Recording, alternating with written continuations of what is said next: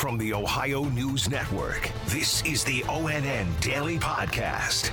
It is Friday, May 28th, 2021. From the Ohio News Network, I'm Daniel Barnett.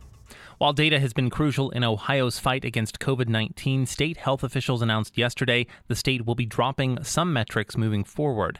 Brittany Bailey has more with Stephanie McCloud, director of the Ohio Department of Health. This was called the Health Advisory Map.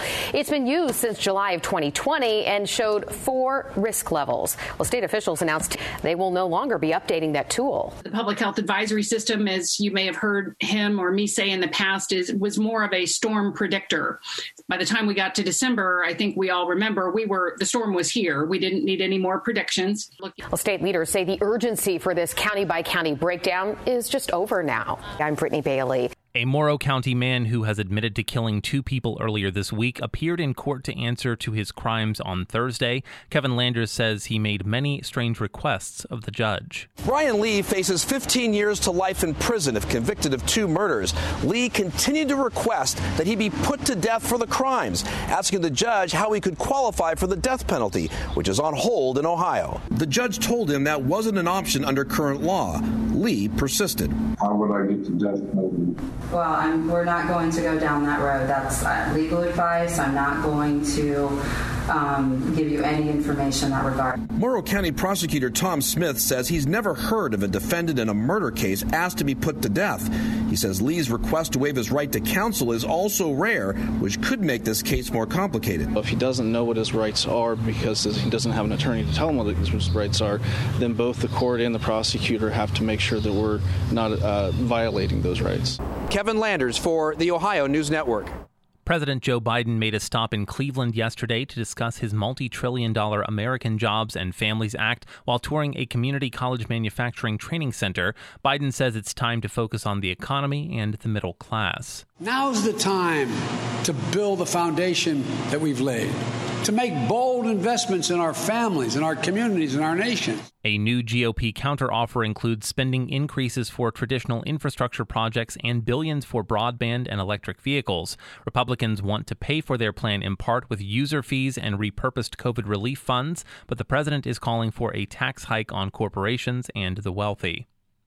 An eastern Ohio man has been arrested in Huntsville, Alabama for allegedly convening a caravan of people from Virginia to Washington, D.C. on January 6th and assaulting police officers on Capitol grounds. Angela Ann reports. Kenneth Thomas of East Liverpool was arrested on preliminary charges that include assaulting, resisting, or impeding law enforcement officers, obstruction of law enforcement during civil disorder, and engaging in physical violence on U.S. Capitol grounds. Federal agents identified Thomas after a neighbor and an online investigative group tipped them off to his social media posts and videos. At least 24 people in Ohio are among the more than 400 people who have been arrested in that incident. Angela Ann, ONN News.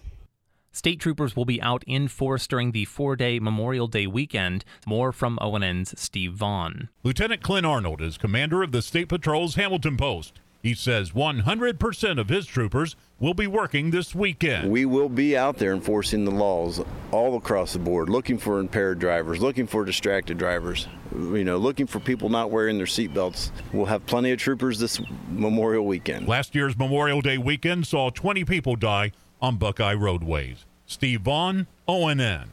Akron based First Energy has fired another executive for her inaction regarding an amendment to a company consulting contract with someone who was later appointed as the state's top utility regulator. ONN's Dave James reports. Eileen Mickelson is the sixth high ranking executive dismissed from the company since the U.S. Justice Department announced last July First Energy had secretly funded a $60 million bribery scheme to win legislative approval for a billion dollar subsidy for Ohio's two nuclear power plants.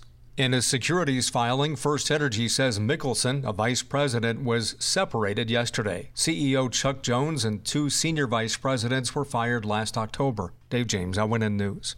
Some people are eagerly ditching their masks while others are feeling anxiety over mingling without one. Marissa Signs reports. A clinical psychologist with the Cleveland Clinic says much of what drives anxiety is breaking routine. For the past year, we have developed a new habit of wearing masks. When we stop a habit, we can feel a little bit off kilter. So, if you're overwhelmed, Dr. Susan Albers says take things slow. It may feel uncomfortable for a while, but we are going to ease into it. No matter how you feel about masks, Albers says don't judge others for their decision. Do what makes you feel comfortable and safe, regardless of what anyone thinks about it. Um, Marissa Signs. Ohio University has a new president. Yolanda Harris has the details. The Board of Trustees chose Dr. Hugh Sherman to be the university's 22nd president. He previously stepped down earlier this year from his role as Dean of the College of Business. Sherman will replace Dr. Duane Nellis, who will be transitioning to a faculty role. Sherman will start his term on June 14th.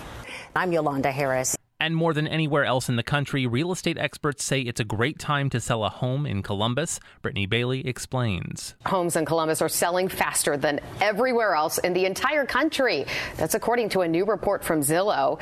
In central Ohio and in Denver, 74% of homes that sold in April were in contract in less than a week. That pace is well above the U.S. average of 47% of homes selling inside a week. Of course, that competition has also pushed up the average sales price in the Columbus area, up 17% from a year ago. I'm Brittany Bailey. Special thanks to affiliate stations WBNS TV in Columbus, WKYC TV in Cleveland, and WTOL TV in Toledo for their contributions to today's newscast. I'm Daniel Barnett on the Ohio News Network. This has been the ONN Daily Podcast, a production of Radio Ohio Incorporated on the Ohio News Network.